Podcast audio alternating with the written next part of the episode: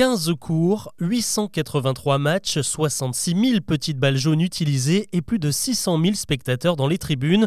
C'est vrai que le tournoi de tennis de Roland Garros, c'est une énorme machine, mais que devient le complexe de la porte d'Auteuil une fois que la compétition est terminée et que tout le monde a plié bagage Eh bien, figurez-vous qu'avant 2020, il ne s'y passait pas grand-chose. Quelques matchs amateurs par-ci par-là, mais rien qui permette de remplir véritablement les caisses en dehors de l'événement. Sauf que la Fédération de tennis qui administre les lieux a décidé de revoir ses ambitions et de transformer le stade de 12 hectares en un véritable pôle attractif, un nouvel empire du sport et du divertissement. Quand on pense au Stade de France ou à la Paris La Défense Arena, on pense au foot, au rugby, mais aussi aux énormes concerts comme ceux de Beyoncé ou DJ Snake qui remplissent les travées tout au long de l'année.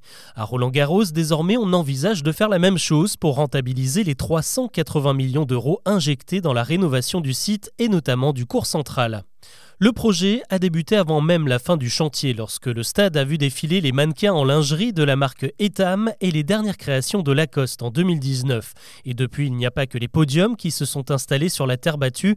France 2 a investi le central pour sa fête de la musique télévisée en 2020 et le rythme va sérieusement s'accélérer ces prochaines semaines, avec une émission pour M6, un spectacle de l'humoriste Fari qui s'y produira début juillet ou encore des événements corporate de Chanel ou du constructeur automobile Renault.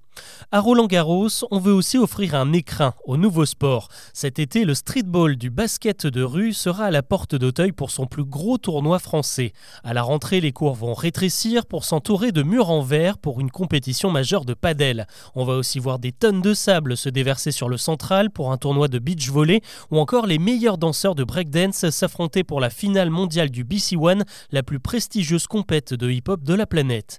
Bref, le but est bien sûr d'attirer du monde et de montrer le potentiel du site qui va évidemment accueillir les épreuves des JO de Paris 2024, du tennis forcément, mais aussi de la boxe. En tout cas, la machine est lancée. Cette année, Roland Garros devrait générer plus de 2 millions d'euros de chiffre d'affaires contre 1,4 million seulement en 2022, et ce n'est qu'un début.